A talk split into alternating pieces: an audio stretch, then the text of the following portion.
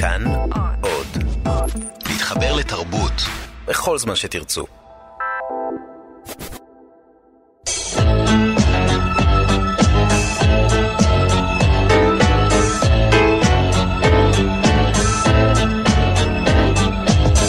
גיבור תרבות הדוקטור דן הרב והדוקטור דוד גורביץ' באולפן עם יונתן גת.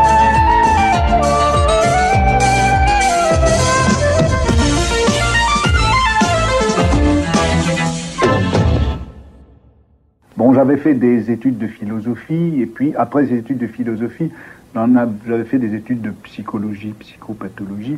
Et il y avait une chose qui m'avait frappé et intrigué.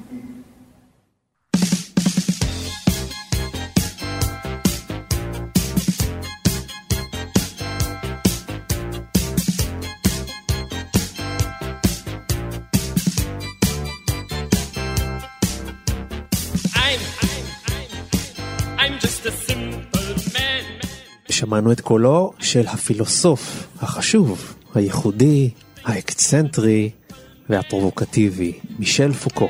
ואנחנו כאן כרגיל, דוקטור דוד גורביץ', אהלן, דוקטור דן הרב, היי שלום, ואני יונתן גת, ואפשר להגיד שגיבור התרבות שלנו היום הוא החוקר הגדול של הסטייה. הסטייה במרכאות כמובן. החוקר של השונות, הוא לוקח את האדם שהוגדר בזמנו על ידי החברה כחריג, כסוטה, כמו חברי קהילת הלהט"ב, כמו אנשים שהוגדרו בזמנו משוגעים, ומסיק מהם דווקא בכיוון ההפוך, על החברה, שבעצם החברה שמגדירה אותם היא זו שזקוקה לאבחון וטיפול. ובאופן כללי, הוא חותר נגד המוסדות שנראים לנו כסמכות מובנת מאליה, משטרה, אוניברסיטה, בתי חולים, אה, בתי חולים לחולי נפש, אנחנו עוד נדבר על זה, והוא טוען שכל אלה בעצם מנצלים את הכוח שלהם כדי לקבוע מה נורמלי ומה לא. והוא טוען שאם אנחנו נתבונן על כל אלה בצורה ביקורתית, אולי יתחולל פה שינוי, ואפשר להגיד שבתחומים מסוימים הוא צדק, וזה בהחלט קרה.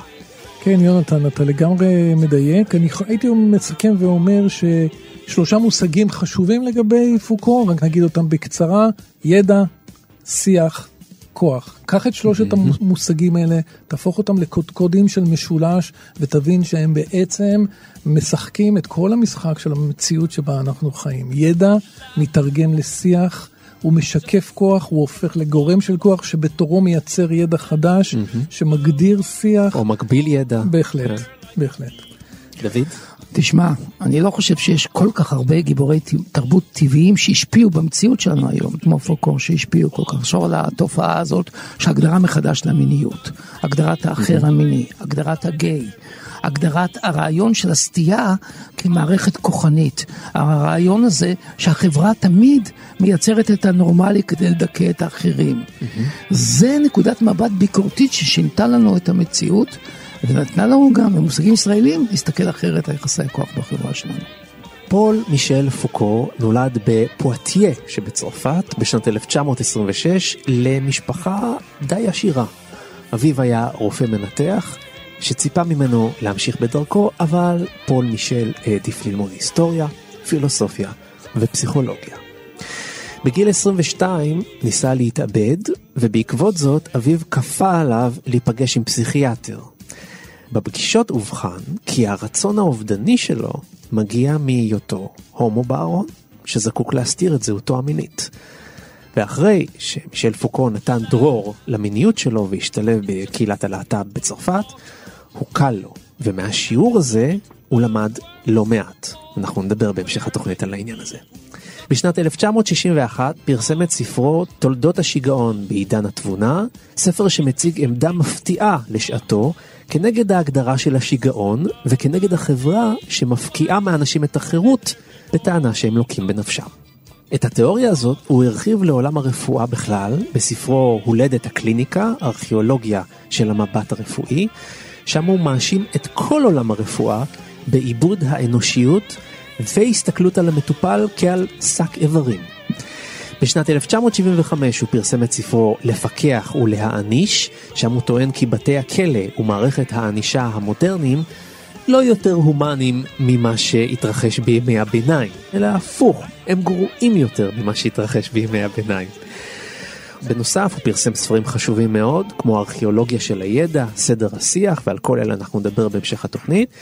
הוא היה משתתף פעיל בהפגנות ונמנה על קבוצת הוגים בצרפת שכוללת את רולנד בארט, ז'אק לקאן, ז'אק דרידה, ז'יל דלז, בקיצור, הפילוסופים הפוסט-מודרניסטים. לא להיבהל מהמילה הזאת, אנחנו נסביר גם את המושג הזה בהמשך.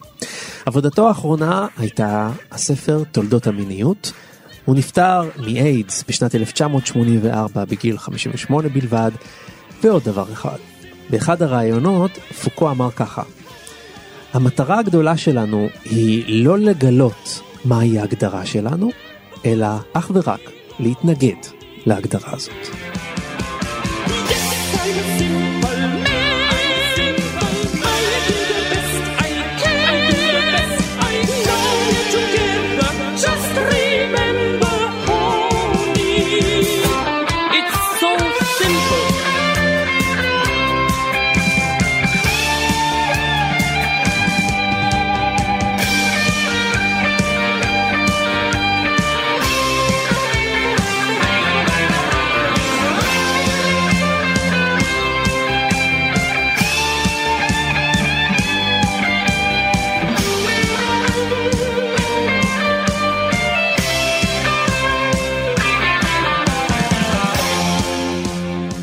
טוב, אתם יודעים, אנחנו בשבוע הגאווה, ופוקו הוא uh, גיבור תרבות שאנחנו מחכים לעסוק בו כבר הרבה זמן, וחשבנו שבאמת התזמון הזה יכול להיות מעניין, כי בכלל כל הנושא של גאווה עוסק בהגדרות. בהגדרות כוח חברתיות, זה קשור גם למיניות, זה קשור גם לנושא של שליטה וסדר ומשטור והבחנה מדעית בין אדם שהוא כזה לבן אדם אחר. מישל פוקו הוא אחד הראשונים שטענו שבכלל עצם ההגדרה של הומו וסטרייט זאת הגדרה מאוד מצמצמת. והיא חלק ממאבק כוח שבעצם גם ההומו שמגדיר את עצמו כהומו הוא בעצם מכפיף את עצמו לשיטה הזאת, הוא בעצם בלי לשים לב, למרות שהוא כאילו מגדיר את עצמו והחברה עוזרת לו באופן ליברלי לזהות את עצמו כגיי, כהומו, הוא בעצם נכנע כבר למערכת הכוח הזאת. בואו ננסה להסביר את זה רגע. אני חושב שקודם כל צריך להבין שפוקו הוא המתנגד הגדול של הנאורות. אנחנו מדברים בעצם על מערכת שמשכנעת את, את עצמה שהיא נאורה, שהיא מבוססת על קודים רציונליים, על קודים מדעיים, אבל בעצם פוקו חושף את, ה, את התיעוב של השיטה הזאת, הוא חושף איך מנגנונים של סדר, של היגיון, של הכנסה לתוך נרמול וכן הלאה, הם מנגנונים דכאניים. מה המנגנון הכי דכאני? השפה. השפה, הדבר הטבעי הזה לכאורה, שבו אנחנו משתמשים, הוא נגיד אחד המנגנונים הכי מרכזיים. כי היא ש... כוללת תוויות. בדיוק. זאת אומרת, יש פה משהו מעניין. צריך לעכל את זה, כי מה שהוא אומר הוא מאוד מאוד מפתיע. הוא דווקא אומר שהשימוש בהגדרה הזאת של תהיה הומו, שהחברה אומרת לך אין בעיה תהיה הומו דווקא הגישה הזאת הליברלית היא גישה דכאנית זה די מדהים. כן. זה דכאני מפני שזה ממשיך את הלוגיקה הבינארית של המערב אתה סטרייט ואתה הומו. כל מחשבה בינארית היא המחשבה הרציונלית mm-hmm. שימיה רחוקים ומובילים פחות או יותר מדקארט ועד ימינו. פירושו שאתה או הדבר או דבר נגדי. אבל גם אם אתה דו-מיני אתה עדיין בהגדרה.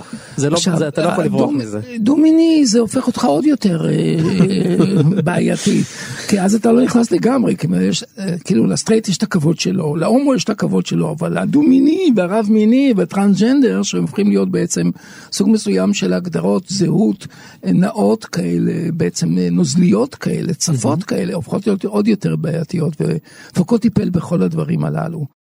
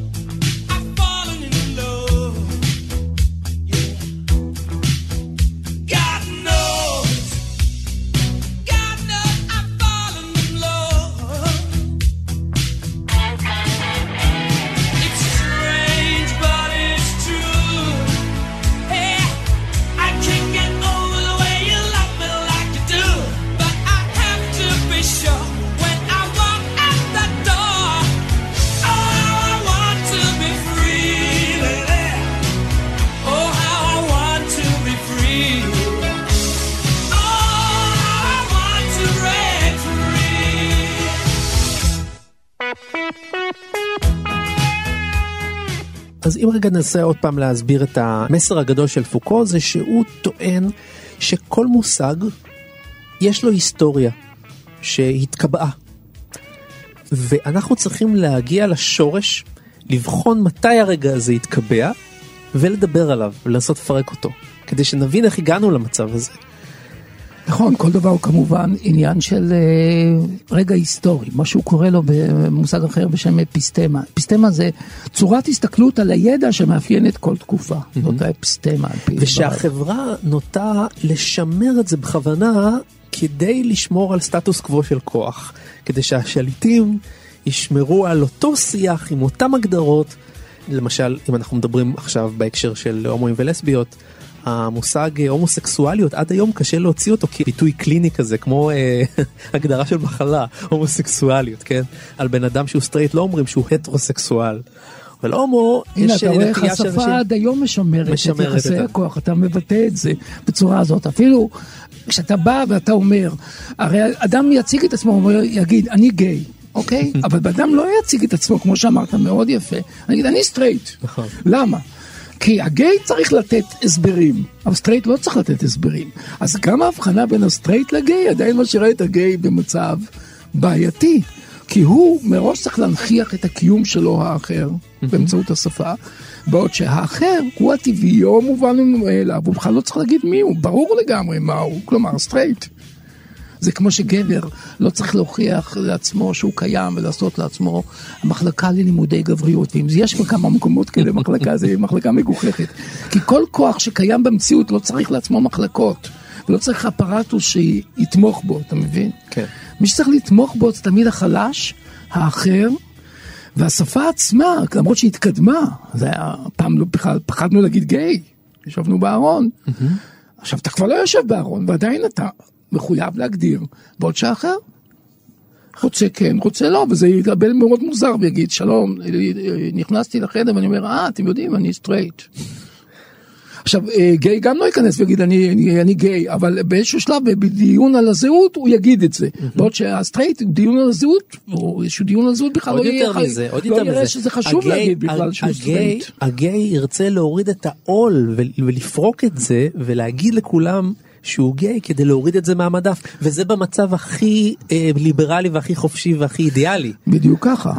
בדיוק ככה. עכשיו מה שפוקו אז הפנה את תשומת הלב שלנו לאופנים של הפיכת הדבר לנורמלי, לטבעי, לאובייקטיבי, לידע שאין עליו מחלוקת. וכל זה במסווה של אה, בעצם של, של אמת, כאשר למעשה מה שמסתתר מאחורי היומרה לאמת mm-hmm. אובייקטיביות, רציונליות, אמ, רצון עז למצוינות, לידע וכיוצא בזה, זה בעצם שליטה. כן. שליטה ובעצם פריבילגיות, אתה אוהב מילה הזאת, פריבילגיות. כן. אז uh, הפריבילגיה היא תמיד של מישהו שאיננו אחר. כי מי מגדיר את האחר? זה שאיננו אחר, לא? כן, האחר הוא... קשה להגדיר את עצמו. אפשר להגיד שהוא שם לב איך טשטשנו את ההבחנה בין נורמלי לנורמטיבי. נורמלי זה בעצם מונח סטטיסטי. כמה אנשים יש מן הסוג הזה, זה מגדיר את הנורמליות. Mm-hmm. נורמטיבי זה משהו אחר, נור... מי שלא נורמטיבי הוא סוטה. ו- וכשאנחנו אומרים שמשהו לא נורמלי, אנחנו בעצם מדברים על זה שהוא לא נורמטיבי. זה אנחנו עשינו בשפה שלנו, כשאנחנו אומרים, אה, הוא לא נורמלי. לא נורמלי זה בסך הכל אומר שהוא לא נופל בסטטיסטיקה של הרוב, אבל, כן, הרוב, הוא לא זה ש... אבל הרוב הוא זה שמגדיר כן. מה הוא נורמטיבי ומה לא. עכשיו המילה נורמטיבי נקשרת למילה אמ-, אמיתי. למרות שהיא רק נורמטיבי, למעשה היא אמיתי. מה ההבדל בין נורמטיבי? נורמטיבי זה משהו יחסי יחסית לנורמות בחברה. אמיתי הוא משהו מהותני. לא יכול להשתנות, או שזה אמיתי או זה שקרי. ברגע שאתה הופך את הנורמלי לאמיתי, אז סתמת את הפה למישהו אחר בכלל, כן. כי הוא מזויף. אני אמיתי, אני מדבר בשם הידע, אני מדבר בשם האמת, בשם מה אתה מדבר אדוני היקר? סימן שאלה.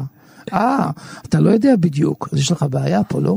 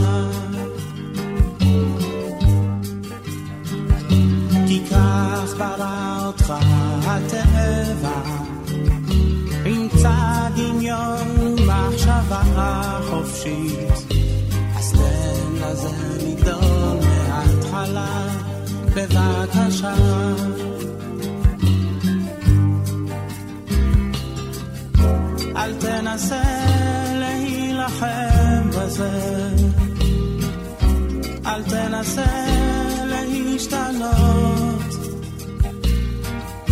כי זה תמיד יבוא מההתחלה, פתאום. כי כך ברא אותך הטבע. יונתן, אני רוצה להקריא לך אה, קטע מתוך ספר שקראתי לאחרונה, שנקרא הפונקציה השביעית של השפה, זה ספר אה, של לורן בינה. תיאור ספר- סאטירי קצת. זה לא ספר אה, אוטוביוגרפי. שמתעסק באמת בדור הזה של הפוסט-סטרוקטורליסטים, הפוסט-מודרניסטים וכן הלאה, ואחד מגיבורי הספר הוא פוקו, והנה הסצנה שבה אנחנו פוגשים את פוקו. איפה אתה חושב שאנחנו פוגשים את פוקו? בקתדרה שלו? לא. השעה מאוחרת, כל היום היו הרצאות, הקהל היה גדול וקשוב, ההרגשה בקמפוס נרגעת לעת עתה. פה ושם שומעים סטודנטים שיכורים, צוחקים בלילה. סולימן שרוע לבדו בחדר שהוא חולק עם פוקו, מקשיב לווקמן שלו, ואז דופקים בדלת. סר, אומר לפוקו, יש שיחה בשבילך. סולימן יוצא בזהירות למסדרון, הוא כבר קיבל הצעות ראשוניות, אולי קונה פוטנציאלי, רוצה להעלות את הרף. הוא מרים את שופרת הטלפון שבקיר. זה פוקו. עובד עשתונות מרוב פאניקה, הוא אומר במאמץ, בוא לקחת אותי. זה שוב מתחיל, איבדתי את האנגלית. איך הצליח פוקו למצוא בחור הזה מועדון גייז ועוד סאדו מאזו נשגב, נשגב מבינתו של סלימן. הוא נכנס למונית ונוסע למוסד בשם הכיור הלבן, בפרברים שבשיפולי העיר. הלקוחות מצוידים במכנסי אור ובכובעי וילג' פיפל, והאווירה במקום נראית לסלימה נחמדה בהתחלה. שרירן גבוה, חמוש בשוט, מציע להזמין אותו לכוסית, אבל הוא מסרב בנימוס והולך לבדוק את החדרים הפרטיים, הוא מוצא את פוקו בהשפעת LSD. קורע על הארץ בין שלושה או ארבעה אמריקנים, שנראים כחוקרים אותו, עירום למחצה, גופו זרוע, פסי הצלפה, עלום לגמרי. הוא מצליח רק לומר שוב ושוב, איבדתי את האנגלית, אף אחד לא מבין אותי, תוציא אותי מפה. זה תיאור סאטירי קצת, כן. זה ספר שבעצם מתייחס במין הערצה מעולה בסוג מסוים של אה, ביקורתיות סאטירית לכל התקופה הזאת. כאלה אנשים שהם בעצם היו המנדרינים, המלכים האינטלקטואליים של התקופה. הוא ודרידה ודלז ו... ואחרים, ובודריאר. כאילו, אצל הצרפתים יש מקום עצום לחיי הרוח, לפחות בחיים האינטלקטואליים, מה שאין כך למשל אצל האמריקאים, שהם רק מחשיבים טרמפיזם, כסף, management וכיוצא בזה. וזה תיאור כזה ש... שמכיר כאילו את האווירה הזאת ורואה, חוזר לזה, חוזר לזה כאילו ממבט הייתי אומר, מאוחר, נכון? טיפה עם הומור, אה, כלפי, כלפי האיש הגדול הזה, ובעצם שהוא גם בשר ודם. וצריך להגיד שהעובדה שהוא, אתה יודע, היא... he was practicing what he preached. זאת אומרת, זה- הוא זה- באמת הוא עשה את אשר הוא דיבר עליו. כן. הוא עשה את אשר הטיף לו. כן. כן, וזה מעורר גם, הערכה עצומה, מה זה גם? זה בעיקר מעורר הערכה עצומה. הוא לא היה נטוע במגדל השן, הוא התנסה. הוא התנסה, והפילוסופיה שלו באה גם מתוך ניסיון ומתוך מצוקה. ומתוך עמדה של התנגדות, כל זה קיים בחיים הפרטיים שלו, ועם זאת הוא היה איש כנראה נפלא, איש רעים להתרועע, איש עם המון הומור ו- וכן הלאה. צריך להגיד את הדברים האלה. צריך להגיד גם שפוקו, אה, הפילוסוף הנכבד, מצוות לו הנושא של הסאדו מאזו. כן. הוא דיבר על זה הרבה. והוא בעצם קצת הכשיר את המושג הזה, שהיה נחשב למשהו קיצוני, שלא מדברים עליו בכלל, בטח לא בתוכניות רדיו דרך אגב. והנה עכשיו אנחנו מדברים עליו כי על נושא שיש בלחפור בו אינטלקטואלית. אני חושב שזה מעבר לעניין הסנסציוני של הסאדו מאזו שהפך לנורמלי וכולי וכולי. מה שעניין את פוקו זה שני דברים, ההנאות האנושיות, הנאות, pleasure, כן. ופיין, כאבים, הכאב האנושי וההנאה האנושית, זה הנושא הגדול שלו. תחשוב, הספר שלו להעניש ולפקח, זה אודות הסבל של האסיר שנמצא שם ונשללת ממנו חירות. מה המיניות, הספר שלו על המיניות, תולדות המיניות, או על אודות צורות שונות של הנאה. כן. הומוסקסואלית, הטרוסקסואלית, ביסקסואלית, לסבית, אה, אז אולי, אחרת. אולי הוא לוקח את הנושא הזה באמת של כאב והנאה מהעולם כ- הקשה של חייו והופך את זה לגיים, למשהו, למשחק. אני חושב שנכון, הוא יכול להיות שהוא... ככה הוא מסרס את אולי את הקטע המדכא של העניין. הסאדו-מזוכיסט, הוא לא, לא רוצה להירפא, זאת ההנאה שלו. הוא, הוא לא, אתה מבין, הוא לא רואה את מצבו כמצב של מצוקה. את כן. אי המימוש הסאדו-מזוכיסטי הוא רואה כמצוקה. לא את המימוש. כן. ונוס בפרווה היא הפניה הכרחית ונוס בפרווה זה. מצוין, אגב, ממליץ לכם לראות זה- את הסרט של רומן כן, פולנסקי, כי ברור, ברור. מצוין. אבל יש את ש- הרומן, פון מזוך, כן. שעל שמו נקרא מזוכיזם, פון כן, מזוך. כן. לגבי הסבל וההנאה, זה מובן לי, ככל שאני יותר ויותר חושב, אני כן מנסה אה, ומבין מאוד מאוד למה הוא רוצה את זה. שלא יוצר- נמצא אותך במועדון ה dungeon אה, בקרוב. אין אה, שום. בעיה, אין שום בעיה, אם תמצא, תמצא, תוכל, אבל הנה אני ה dungeon, אודיע לכם. ה dungeon הפך לחלק מהסדר הבורגני, לא? נכון. אני אגב ביקרתי פעם אחת ב dungeon. די. כן, אבל בחברת. אישה אחת שאינני נמצא איתה בקשר כרגע, אבל היא לקחה אותי לשם, וסיפרה לי על מאהב קודם שלה, שעצר לה בתור נהג מונית, בתור שוטר מחופש מהדאנג'ן, הוא לקח תחפושת. אז היו שם דברים מדהימים שם. יש פה חשיפות הדאנג'ן בתוכנית. עדיין לגמרי. שם ליד כל בשלום לשעבר, זה עדיין שם? זה הכל און אר, זה עדיין, הולך, כן, זה משודר הכל. אני כרגע שורף את עצמי לגמרי. אבל זה טוב, זה שבוע הגאווה, זה מעולה. זה משווק מצוין את התוכנית, לא? אני עובד בשביל שיווק עכשיו. אל תחשוב, אני לא תמים. לא עשו אותי באצבע. עובדים בשביל שיווק, שיווק, שיווק, שיווק. טוב, מה שרציתי להגיד לך ברצינות, אני חושב שהסבל וההנאה היא מעבר לרעיון הזה להשמיע בדיחות על הדאנג'ן. הנקודה היא שברגע שאתה נוגע אה, בסבל ובהנאה, אתה נוגע בחומריות של הגוף, בגופניות. אתה לא מוכן להסתפק בלדבר על האדם באמצעות אבסטרקציות, רעיונות. כלומר, אני חושב משמע אני קיים בתפיסה הזאת של דקארט. לא אני חושב משמע אני קיים, אני סובל משמע אני קיים, אני נהנה משמע אני קיים. ומכאן זה מייתר כבר את השאלות על הסאדו-מזוכיזם. זה הופך להיות בעצם לעמדה פילוסופית.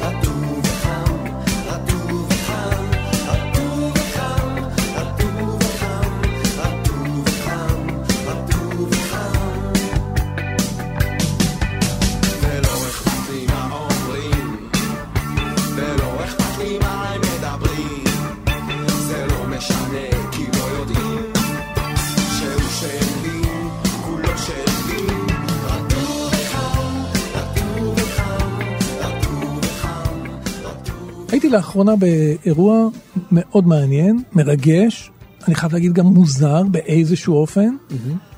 23 זוגות חד מיניים נישאים בשרונה. כן. אה, אירוע מאוד גדול, שמבחינה מסוימת זה אירוע של שחרור אמיתי, זה אירוע של אה, התרסה במידה רבה, ואירוע של חופש במובן הזה, שהנה בעיר הזאת, תל אביב, למרות המגבלות ולמרות האיסורים ולמרות העובדה שאנחנו בחברה שהיא מה הולכת ונהיית יותר שעדיין ויותר... בחוק אין אה, כן. אופציה. הנה כן, אנשים, להתחתן. הנה אנשים מתחתנים בפרהסיה ועושים מזה חגיגה גדולה, ויש אה, טקס, ויש אחר כך כיבוד, ויש צלמי וידאו, יש את הכל. מבחינה מסוימת זה נהדר, ושאלתי את עצמי בטקס הזה, מה פוקו היה אומר על זה? ואני חושב שפוקו, לא בטוח שהוא היה רק נהנה או רק שמח. הוא היה מתנגד לעצם הרעיון שהם הולכים לנישואין. בדיוק. בדיוק, הוא היה אומר, אתם בעצם משרתים את הסדר ה- הסטרייטי. הסטרייטי, בדיוק. אתם רוצים להגיד שאתם כמו סטרייטי. כן. בעוד שהעניין הוא לבטא את השונות. לחתור לשחרור אמיתי שהוא לא מציית בכלל לאיזשהו סדר בינארי כזה או אחר. בעצם, אני חושב שבנשמתו הוא אנרכיסט, כי מערכת שלו כל כך חסרת אמון כלפי כל עמדה, כלפי כל כוח, ואפילו כן. במיוחד בתפיסה שנראית מהפכנית או מתקדמת, שבעצם הוא לא מאמין בכלום. סוג של ניהיליזם, זה מה שמביא פוקו. זה היה ביקורת באמת חריפה נגד פוקו, אמיתית, שאני אגב שותף לה. זאת אומרת, לא, אוקיי, מעולה, מעולה, מעולה, שום דבר, לא אתה לא נותן שום מאמין, ד- הוא- הוא לא אין- נותן אין- שום תקווה. אין אחיזה כן. בחיים, כאילו. יוצא שאין אחיזה לוגית בחיים כי שום דבר לא שווה, כי הכל כבר מערכות כוח והכל כזה מביס את עצמו, אם אפשר לומר ככה לדעת. מטביע את עצמו תוך כדי ניסיון לשחרר את עצמו, כמו הברון מינכרונזן שמושך את עצמו מהביצת בציצת ראשו. כן. אז ככה גם פוקו במידה מסוימת, מין ברון מינכרונזן כזה. ואיתנו נמצא הפרופסור למשפטים אייל גרוס. אהלן. שלום. אייל, אתה בין היתר, בין יתר הדברים שעשית, אתה גם ממקימי הפורום ללימודי להט"ב והתיאוריה הקווירית. ורציתי לשאול אותך קודם כל, ככה בקיצור, מה זה קוויריות בכלל? תיאוריה קווירית או קוויריות זו שאלה מורכבת כי זה מושג שיש לו הקשרים אקדמיים. אני מאתגר אותך בלנסות לעשות את זה. קצר. כן. אני אה, כן, אני חושב שתיאוריה קווירית בעיקרון זה תיאוריה שמסתכלת על מיניות ועל הקטגוריות של מיניות ומנסה להסתכלת עליהם לא כאיזשהו משהו שמייצג אה, איזשהו מונחים אה, טבעיים, טרנס היסטוריים או טרנס חברתיים.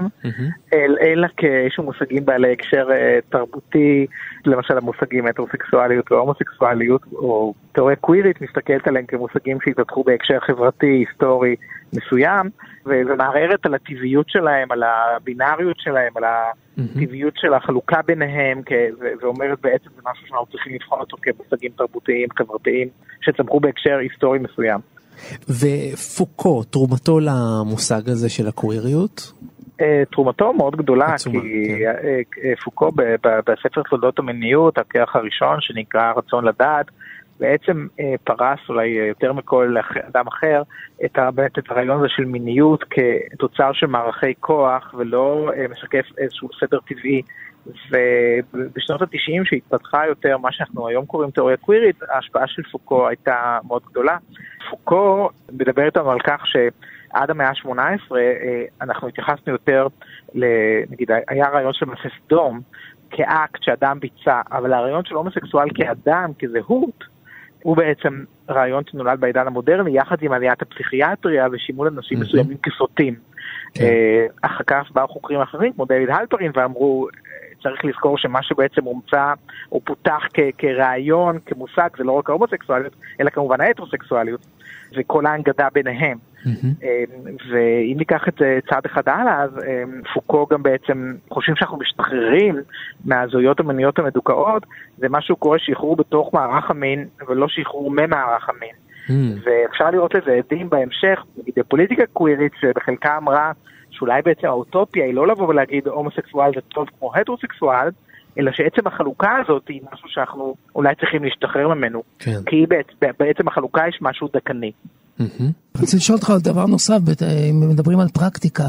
זו הבעיה של לקחת אה, זהות כל כך נוזלית כמו קוויריות, שהיא בעצם אמירה שכל אפשרות להתנהגות אנושית היא בת... בתוקף, אוקיי? כמובן שלא לי- פוגעת באחרים וכולי. וכולי.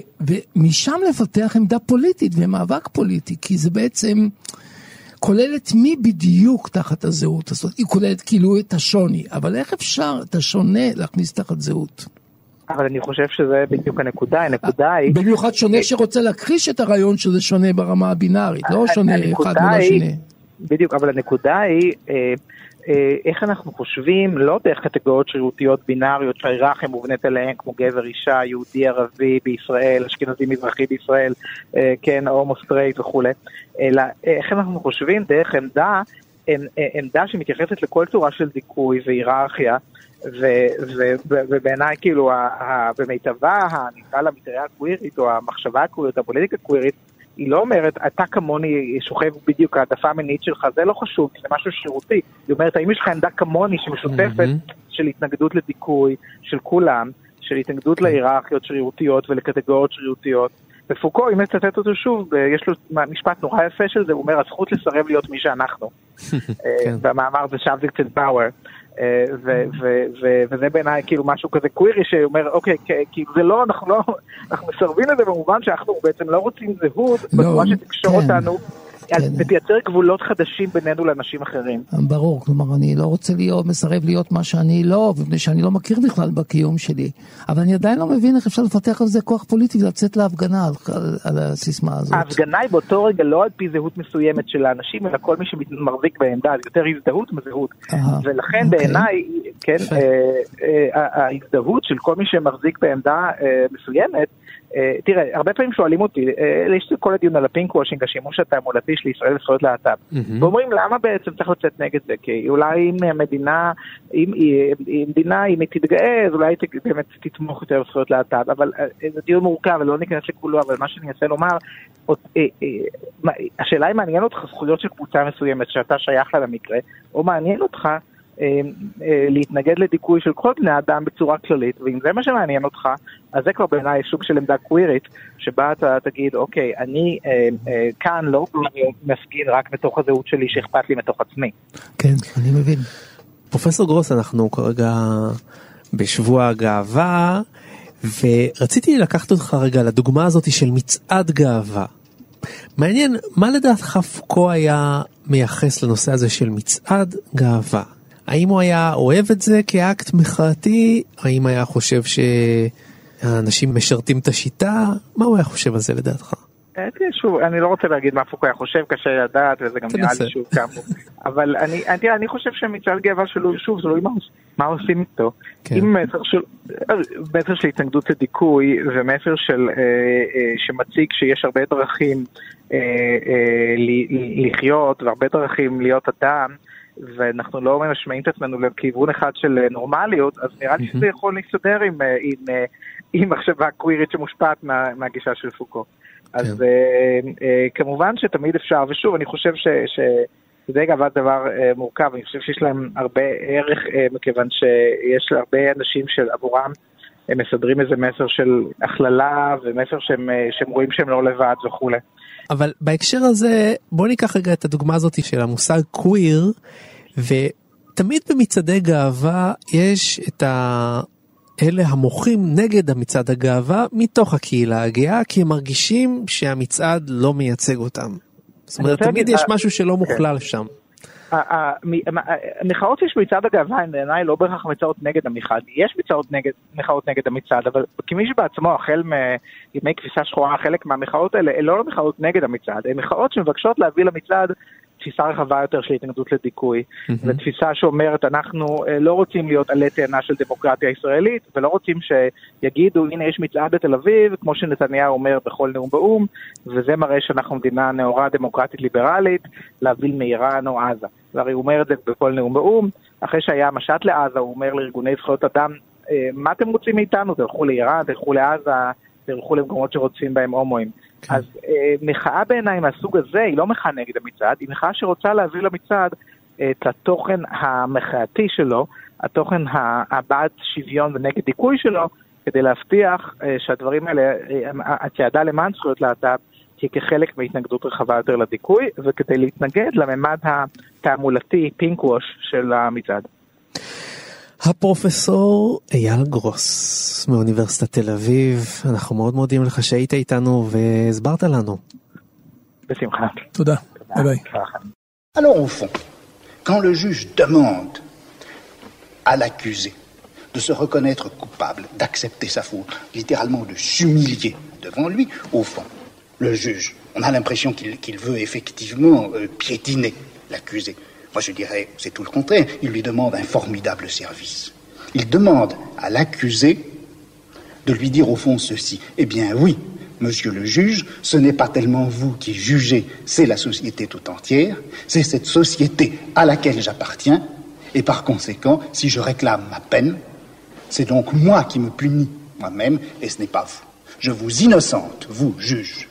כן, זה מישל פוקו מדבר על נושא הענישה והשפיטה, והוא מציג כאן דבר מאוד מעניין, מאוד מפתיע. הוא אומר שכשהשופט אומר לנאשם, תודה, תודה שאתה אשם, הוא לא עושה את זה רק על מנת לרמוס אותו ולהשפיל אותו כנאשם, אלא הוא בעצם פונה לאסיר או הנענש ואומר לו, תעזור לי, תפליל את עצמך, כי אז בעצם יצא שלא אני זה ששופט אותך ומעניש אותך, אלא בעצם החברה כולה מענישה אותך. כי אתה בעצם תודה, אתה חלק מהחברה, זאת אומרת אתה מקבל על עצמך את מוסכמות החברה, ואתה מקבל על עצמך את העונש שממילא מגיע לך.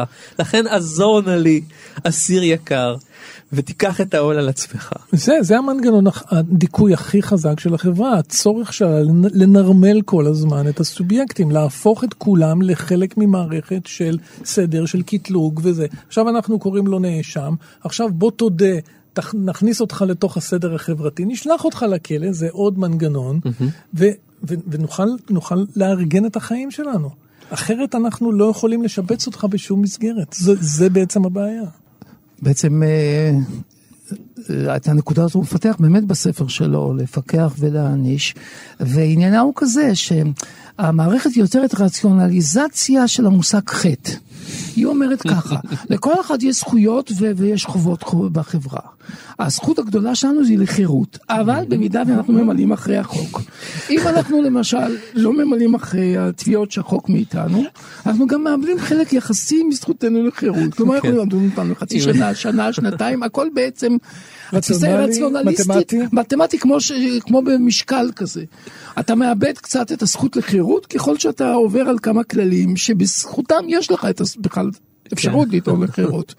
עכשיו, אתה בתור, כמו שאמרת, בתור אה, חבר של הקהילה שזכאי לחירות, מבין שבגלל שעשית, סטית מהחברה, עליך להעניש את עצמך. כלומר, עליך להגיד, אדוני השופט, אני שולל מעצמי כחלק מהחברה את הזכות שלי הכללית והנורמטיבית לחירות, כי עשיתי דברים מאוד מאוד לא טובים, אנא שלח אותי, כי אני כאדם שהוא חלק מהחברה האנושית רוצה להגיד, לחשוב שיש צדק בעולם, ואני חייב מיד להעניש את עצמי כדי שאני אמשיך להאמין במין האנושי. כן. אז הסוג כזה של סרקזם, אה, בא לידי ביטוי בספר שלו המפורסם, אגב בספר הזה יש את המושג הכי מפורסם שלו, מזה- יותר- פנופטיקון. יותר מזה דוד, הנאשם מקבל בונוס אם הוא מודה, כן. כאילו מקצרים לו את זה. אם אתה עוזר לשופט, אם אתה עוזר למערכת המשפט, אתה מפליל את עצמך, אתה נכנס, גם אם אתה דרך אגב זכאי, אתה מקבל דיל יותר טוב. זה כמו מבצע כזה. נכון, המער- זה מערכת רציונלית מופשטת, מנותקת מהמציאות, שבה יש זכויות וחובות, משהו לגמרי מופשט, כאילו- ואז, ואז אם אתה עובד עם המערכת, אתה המערכת, ואתה מודה בכוח שלה, כלומר בכוח הצדק שלה, אז המערכת מתחשבת בך. אבל אם אתה טוען, בית המשפט טועה, בית המשפט זה, בית המשפט רשע וכיוצא בזה, אתה לא רק פונה נגד השופטים, אתה פונה נגד עצמך כאדם תבוני שהוא חלק מחברה שוחרת צדק. לכן מהר להעניש את עצמך. כאן בכפר שבו אני גר, שם נורא יצא לי כבר. אם אנהג עכשיו כך או כך, לי שם טוב כבר לא יצמח. אך איני עושה רעה לשום אדם, רק פוסע לי בצד הדרך סתם. אבל הם שונאים כל אדם שלא רוצה לצעוד איתם, הם פשוט שונאים כל אדם שלא רוצה לצעוד איתם. עליי הם אצבע מרימים, חוץ מכמה שהם גידמים. אם עושים חגיגה או מצעד, לי כל העסק לא אכפת, ובמקום הדוחק ברחוב, לי במיטה נעים וטוב. אך איני עושה רעה לשום אדם, סתם בורח לי מכל הטררם. אבל הם שונאים כל אדם שלא רוצה לצעול איתם, הם פשוט שונאים כל אדם שלא רוצה לצעול איתם. עליי קולם הם מרימים, חוץ מכמה שהם אילמים. אם אומלל נמצא בצרה, תכף אבוא לו לעזרה. אם גנב מכלא נמלט, ובחדרי ימצא מקלט. אך איני בוגד והוא אינו אויב, רק גנב תפוח כי היה רעב. אבל הם שונאים כל אדם שלא הפך עשיר כמותם, הם פשוט שונאים כל אדם שלא הפך עשיר כמותם. באחוריי הם בועטים, חוץ מכמה שהם קטעים. לא צריך להיות נביא כדי לנחש מה יהיה סופי, חבל אם ייפול לידם, על צווארי מיד יושם. לא איני עושה רעה לשום אדם, אך החבל חיש על צווארי יושם, ולכן יתלוני על עץ, ובעבית יבוא הקץ, כן, לכן יתלוני על עץ, ובעבית יבוא הקץ. כולם יביטו לעברי, חוץ מכמה שהם עיוורים. אתם יודעים, מאוד מעניין איך שפוקו מציג את uh, נושא הענישה, ובמיוחד בנושא ההוצאה להורג בעבר. כן, אני נכון. כשקראתי את הכתבים שלו, אני מאוד התפלאתי. הוא טוען שבהפוך על הפוך, ההוצאה הפומבית להורג הייתה יותר חיובית, במרכאות, מאשר ההוצאה להורג בתא שבבית סוהר. איך זה יכול להיות? כי הוא אומר כי לפחות בפומבי הציבור יכול גם לחמול על זה שמוצא להורג וגם להתמלא באמפתיה אליו ושנאה לתליין וזה יכול לעורר מהומה ויכול ליצור התנגדות ולבנות מחאה. כשהבן אדם מוצא להורג באיזה תא סודי בבית כלא ככה בסתר אין את האפקט הזה בכלל. כן, אני חושב שזו נקודה מאוד מאוד חשובה. זו, אגב, היא שוב אה, מסבירה את מה שדיברנו עליו קודם לכן. מה שנראה ברברי הוא בסופו של דבר אמירה יותר נועזת של האמת הקשה על החיים. ומה שנראה הומני, כלומר ההוצאה להורג באמצעות זריקה או באמצעות אה, אחר כך גילוטינה ואחר- כך בכלל במקום סודי כזה בתחילת השחר שאף אחד לא רואה ולא שום דבר ורק קומץ אנשים יכולים להשתתף בדבר הזה. הוא בא בעצם להחביא את הבושה, להחביא את הסבל האנושי, להחביא את תחושת החרדה והתיעוב שלנו כלפי המוות, חברה, אה, רגשות שהחברה מתקשה לעמוד בהם. ולהפוך את הכל לסודי, כלומר להפוך את המלוכלך לסמוי מן העין, זאת הנקודה.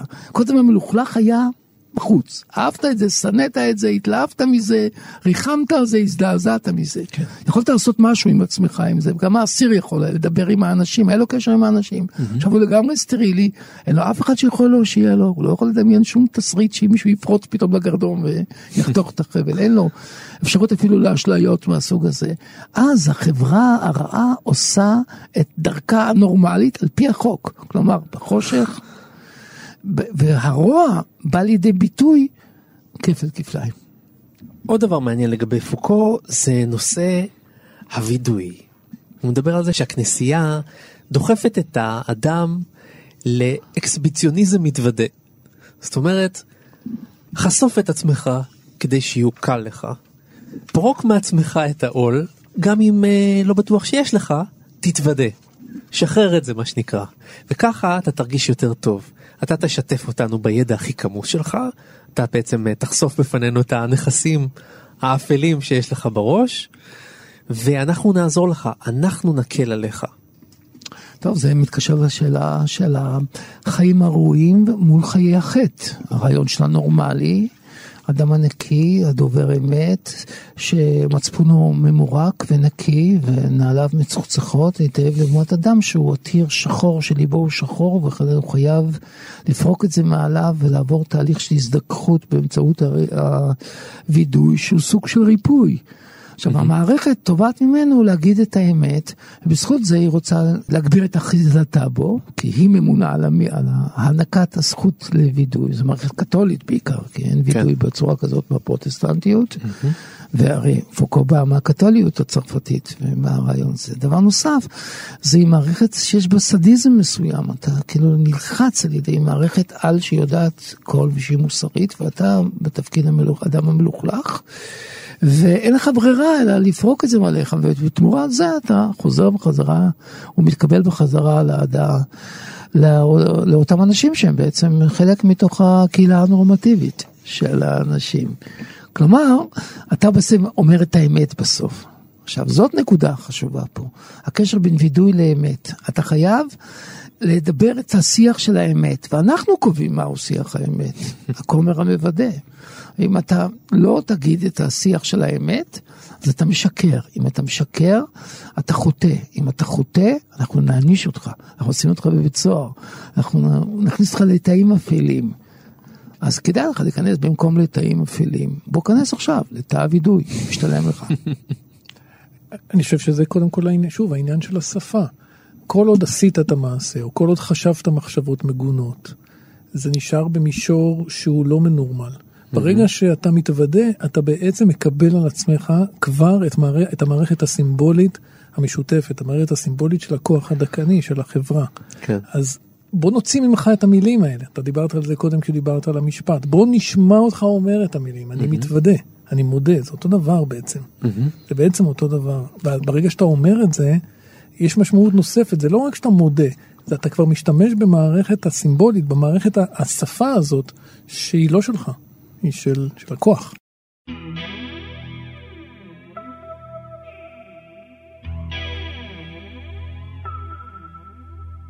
שוב זו תקופה של גאות בחיי, מים רבים שוטפים את תחושיי, אני נמשכת והופכת לחיית חושך למפלצת רטובה. סיימנו, אבל זה לא הסוף הקליני של התוכנית, כי יש לנו עוד ועוד פרקים של גיבור תרבות שמחכים לכם באפליקציה שנקראת כאן אודי, אתם מורידים את זה לסמארטפון שלכם, נכנסים לאזור של הפודקאסטים, ושם כל התוכניות של גיבור תרבות לרשותכם, וביניהן גם על ז'אק דרידה. עוד פילוסוף מהזרם הפוסט-מודרניסטי שגם עליו דיברנו כאן, ועוד גיבורים מתחומים שונים ומגוונים, כולם מחכים לכם שם.